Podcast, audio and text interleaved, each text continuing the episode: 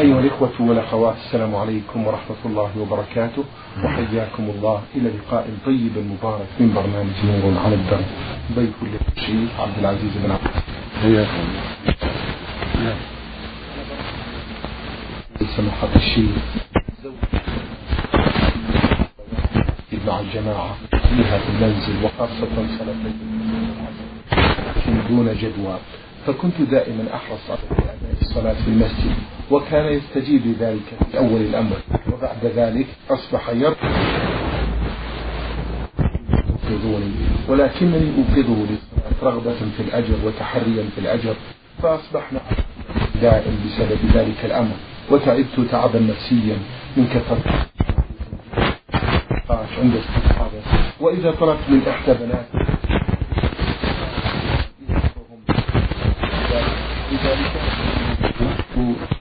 علي إثم في ذلك في عدم إيقاظه وذلك لكثرة الخلافات الزوجية وقد تسبب لي آه الإحراجات. وجهوني مأجورين حيث تركت تأثيرا على صحتي وعلى نفسيتي. بسم الله الرحمن الرحيم. الحمد لله وصلى الله وسلم على رسول الله وعلى آله وأصحابه ومن اهتدى بهداه. أما بعد فالواجب على كل مؤمن ومؤمنة إنكار المنكر على من فعله. سواء كان زوجا أو غير زوج. لقول الله سبحانه والمؤمنون والمؤمنات بعضهم أولياء بعض. يأمر بالمعروف وينهون عن المنكر. ولقول الله عز وجل كنتم خير أمة أخرجت للناس. تأمر بالمعروف وتنهون عن المنكر وتؤمنون بالله. ولقوله سبحانه لعن الذين كفروا من بني إسرائيل على لسان داود وعيسى بن مريم. ذلك بما عصوا وكانوا يعتدون. كانوا لا يتناهون عن منكر فعلوه لبئس ما كانوا يفعلون. فلعنهم سبحانه على أعمالهم الخبيثة التي منها عدم التناهي عن المنكر. فالواجب عليك إيقاظه والصبر على ما يحصل من بعض الأذى وأبشر بالخير والأجر العظيم. وإذا كان يؤخر الصلاة إلى طلوع الشمس ويتعمد ذلك أو يؤخر العصر إلى غروب الشمس فهذا كفر أكبر لأن تأخير الصلاة وقتها عمدا كفر أكبر على الصحيح من أقوال العلماء.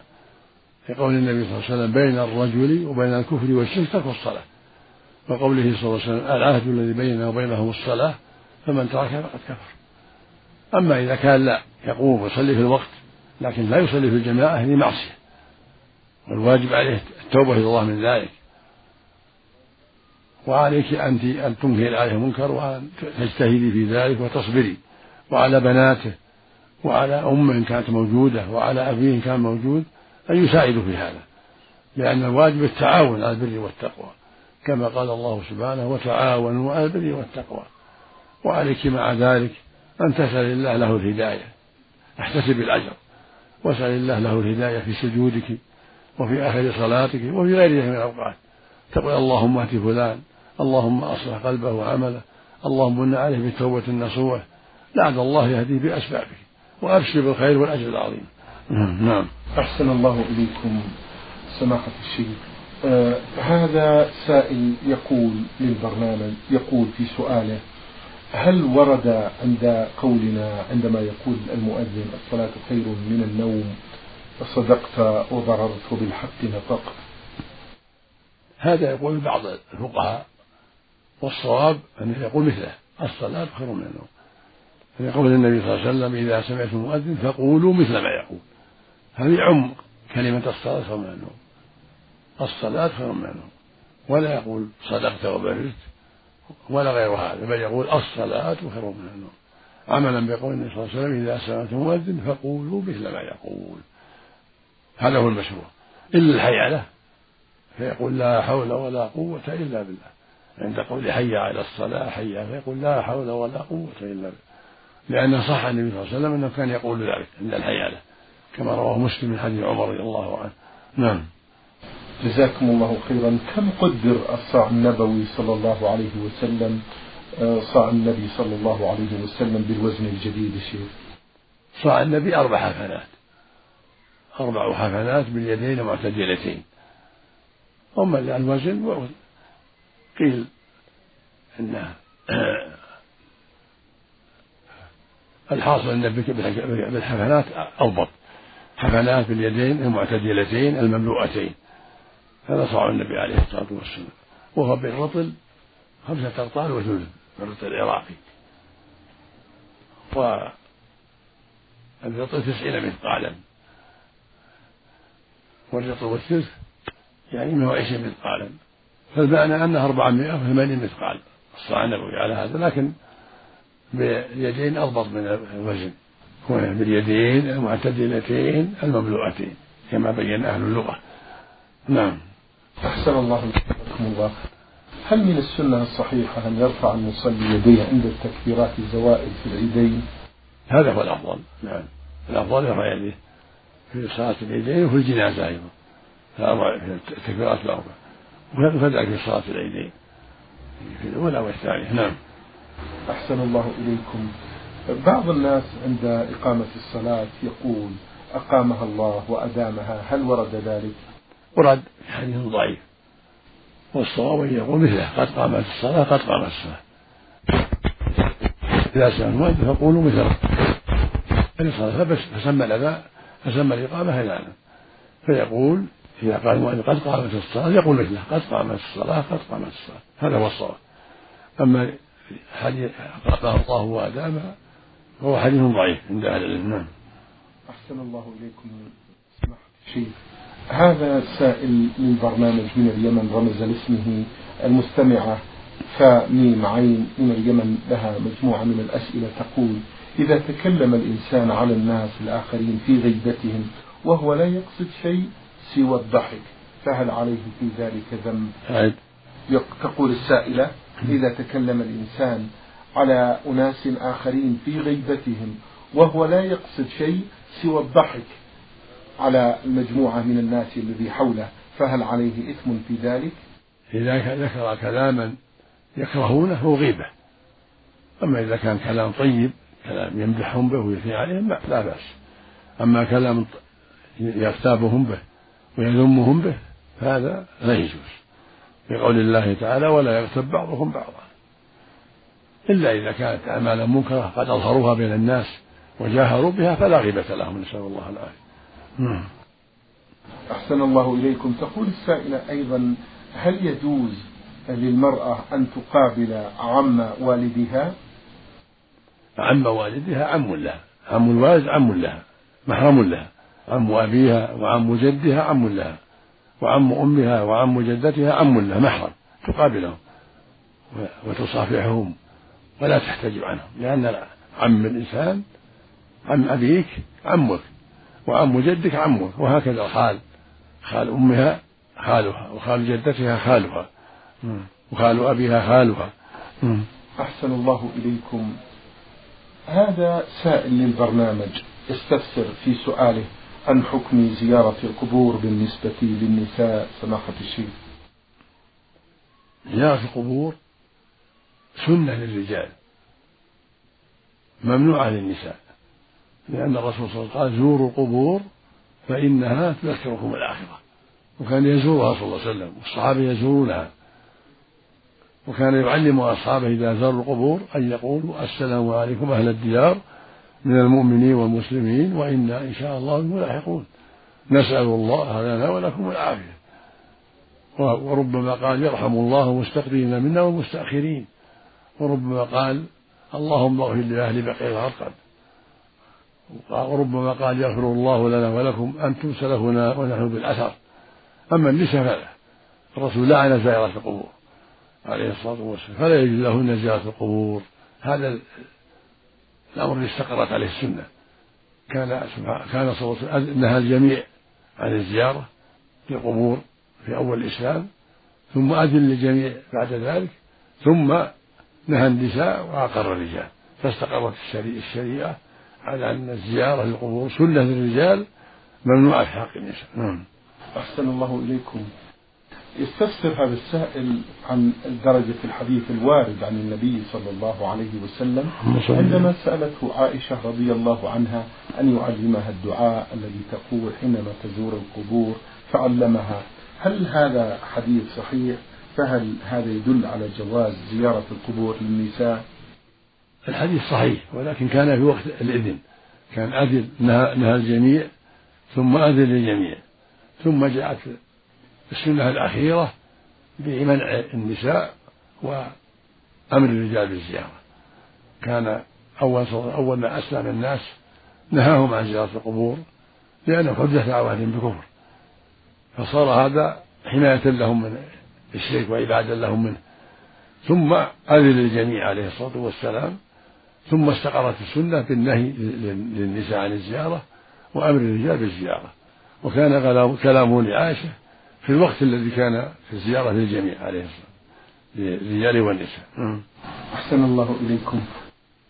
ما حكم صلاة الحاجة لأنني سمعت من بعض الإخوة بأنها سنة لحديث للحديث الوارد عن النبي صلى الله عليه وسلم من توضأ فأسبغ الوضوء ثم صلى ركعتين يتمها أعطاه الله ما سأل معجلا أو مؤخرا.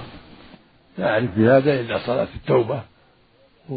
وصلاة الاستخارة صلاة التوبة إذا أذنب ذنبه طاح وصلى ركعتين وسأل ربه أن يغفر له وعده الله بمغفرة وصلاة الاستخارة إذا هم بأمر وأشكل عليه يستخير ربه يصلي ركعتين ثم يستخير بعد السلام يرفع يديه ويقول اللهم إني أستغفرك بعلمك وأستغفر بقدرتك وأسألك من فضلك العظيم.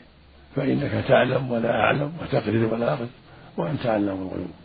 اللهم إن كنت تعلم أن هذا الأمر يسميه زواج أو سفر أو نحوه خير لي في ديني ومعاشي وعاقبة أمري فيسره لي ثم بارك لي فيه. وإن كنت تعلم أن هذا شر لي في ديني ومعاشي وعاقبة أمري فاصرف عني واصرفني عنه. وقدر الخير حيث كان ثم أعطني به. هذا هو المعروف في صلاة الاستخارة أما في كل حاجة فلا أذكر في هذا شيئا ثابتا. نعم. أحسن الله إليكم وأثابكم الله. هل يعلم الأموات بزيارة الأحياء وأين مقر الأرواح؟ ليس في هذا ما يدل على علمهم من الأدلة الشرعية لكن سنة يزوروهم يزوروا القبور ويدعو لهم ويسلم عليهم.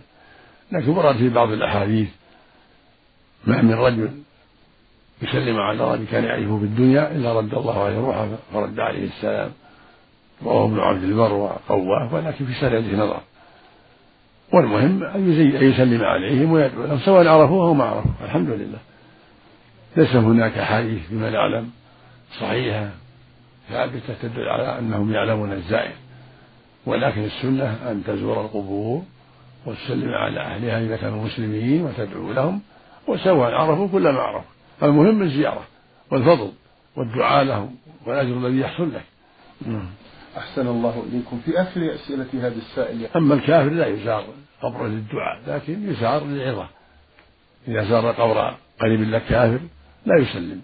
يزورهم ويمر عليهم من باب العظة. كما زار النبي قبر أمه ولم واستأذن به يسلم أن يدعو له فلم يأذن له.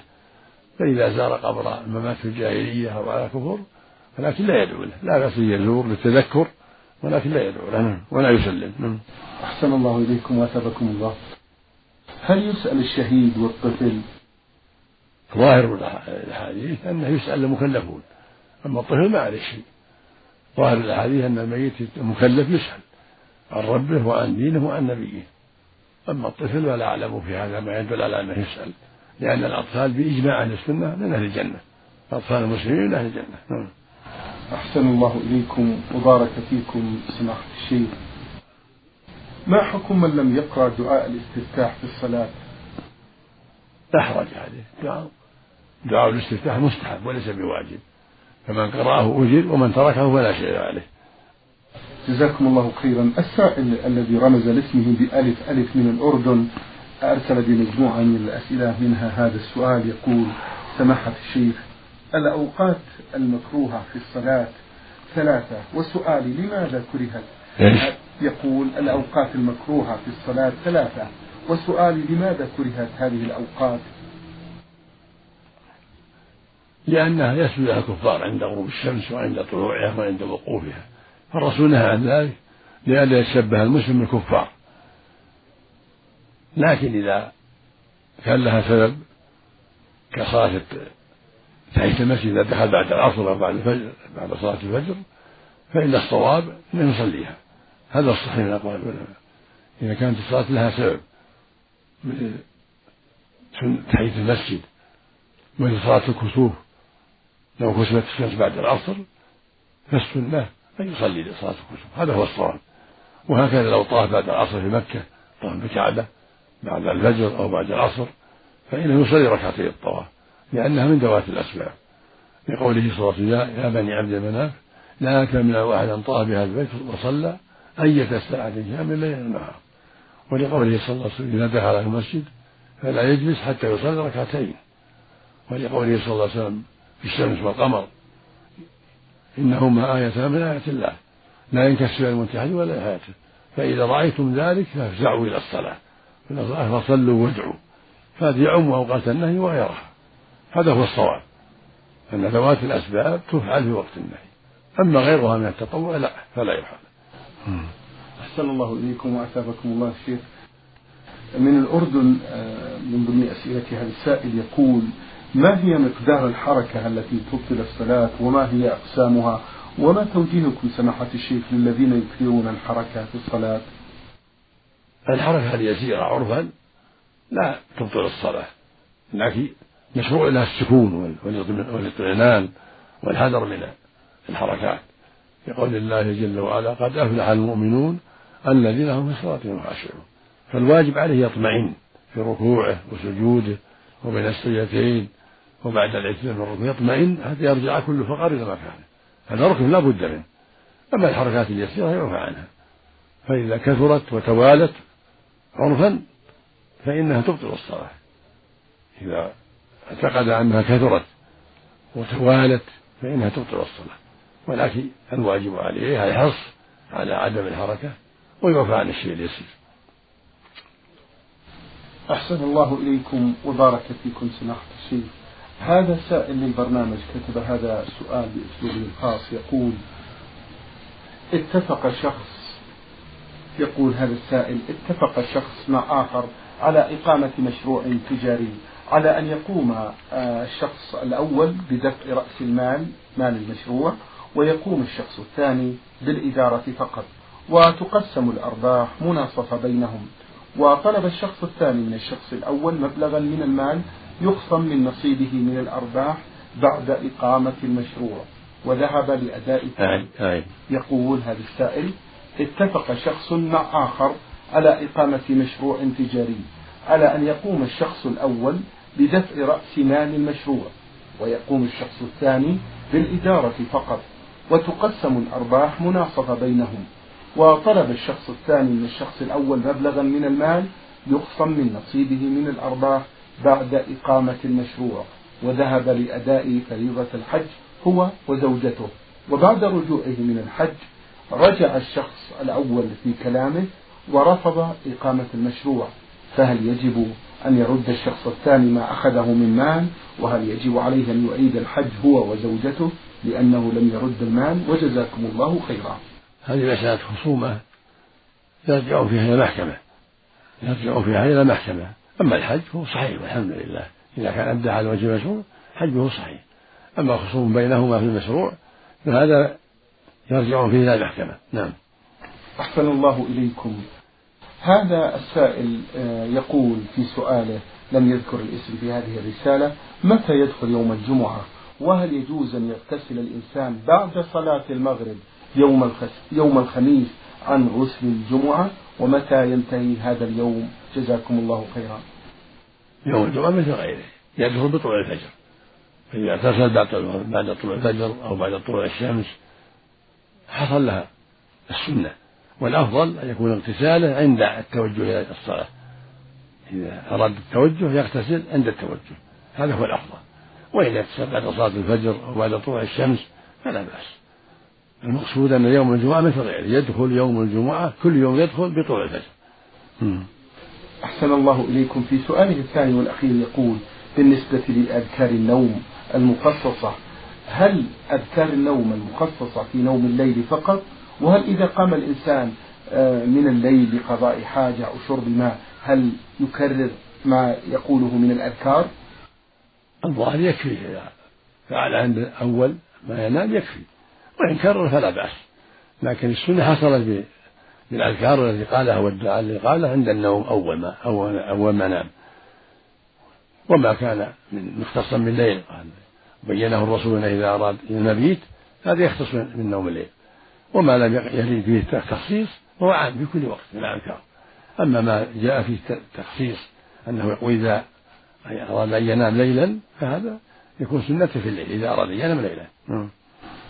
أحسن الله إليكم. السائل الذي رمز لاسمه باء قاف من الرياض يذكر بأنه شاب من الله عليه بالهداية فيحمد الله على هذه النعمة ويسأل ويقول آه، فضيلة الشيخ كنت فيما سبق آخذ من حرز أبي مبالغ كثيرة من المال دون علمه وكان أخذي لها مستمر وهي كثيرة جدا لا أستطيع أن أرجعها إلى أبي وأخشى إن أخبرته أن يغضب علي أو أن يفقد هذه الثقة الذي أولاها بي.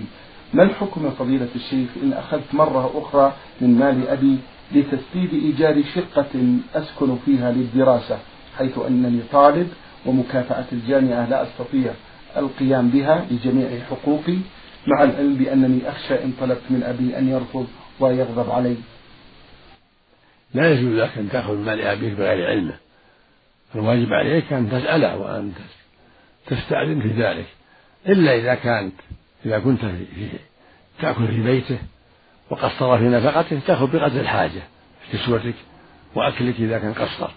كما أذن النبي صلى الله عليه وسلم لزوجة أبي سفيان هند أن تأخذ من ماله بالمعروف يكفيها ويكفي أولادها.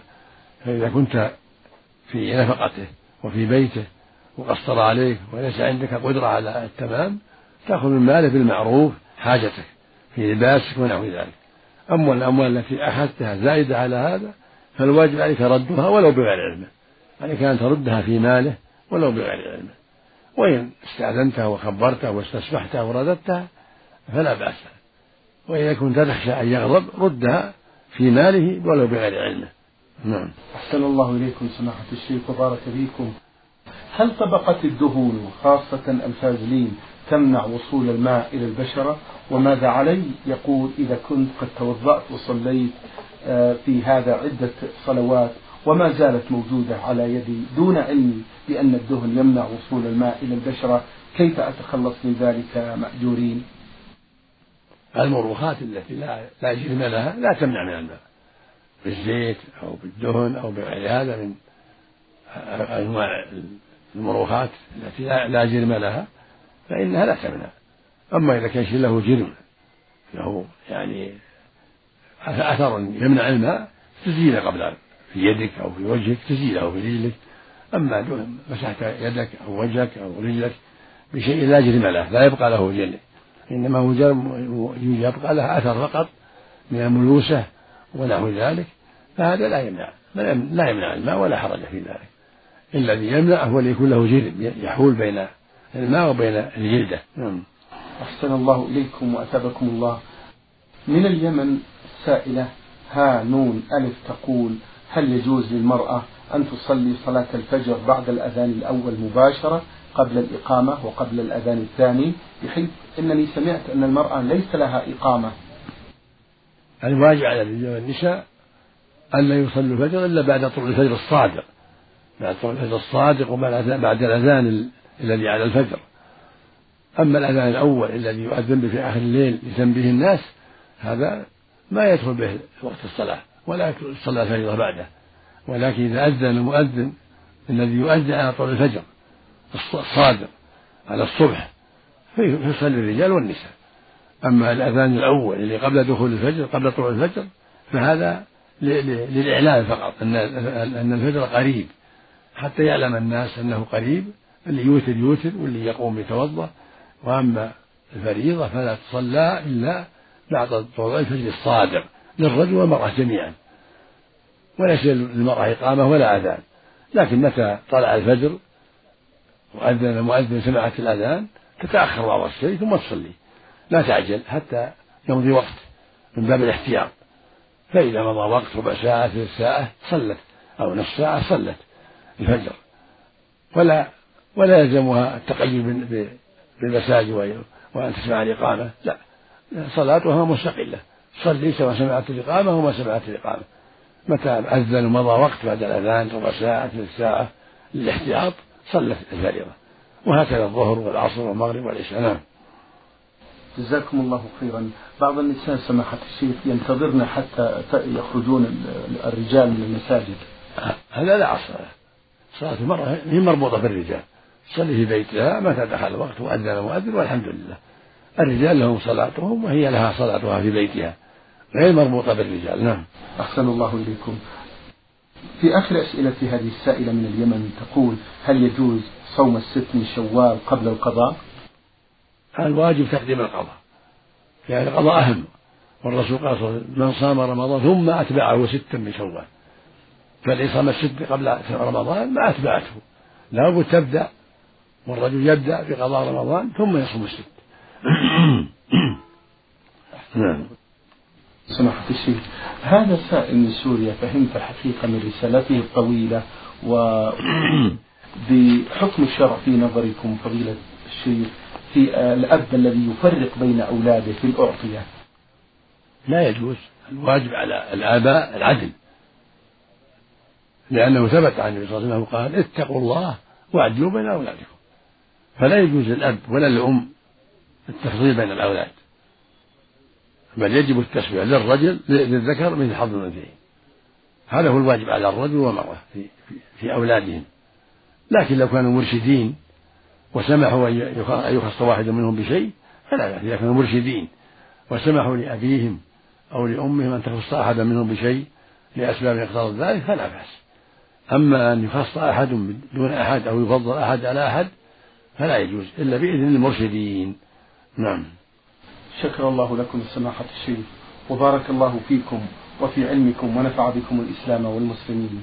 أيها الإخوة والأخوات أجاب عن أسئلتكم سماحة الشيخ عبد العزيز بن عبد الله بن باز المفتي العام للمملكة العربية السعودية ورئيس هيئة كبار العلماء.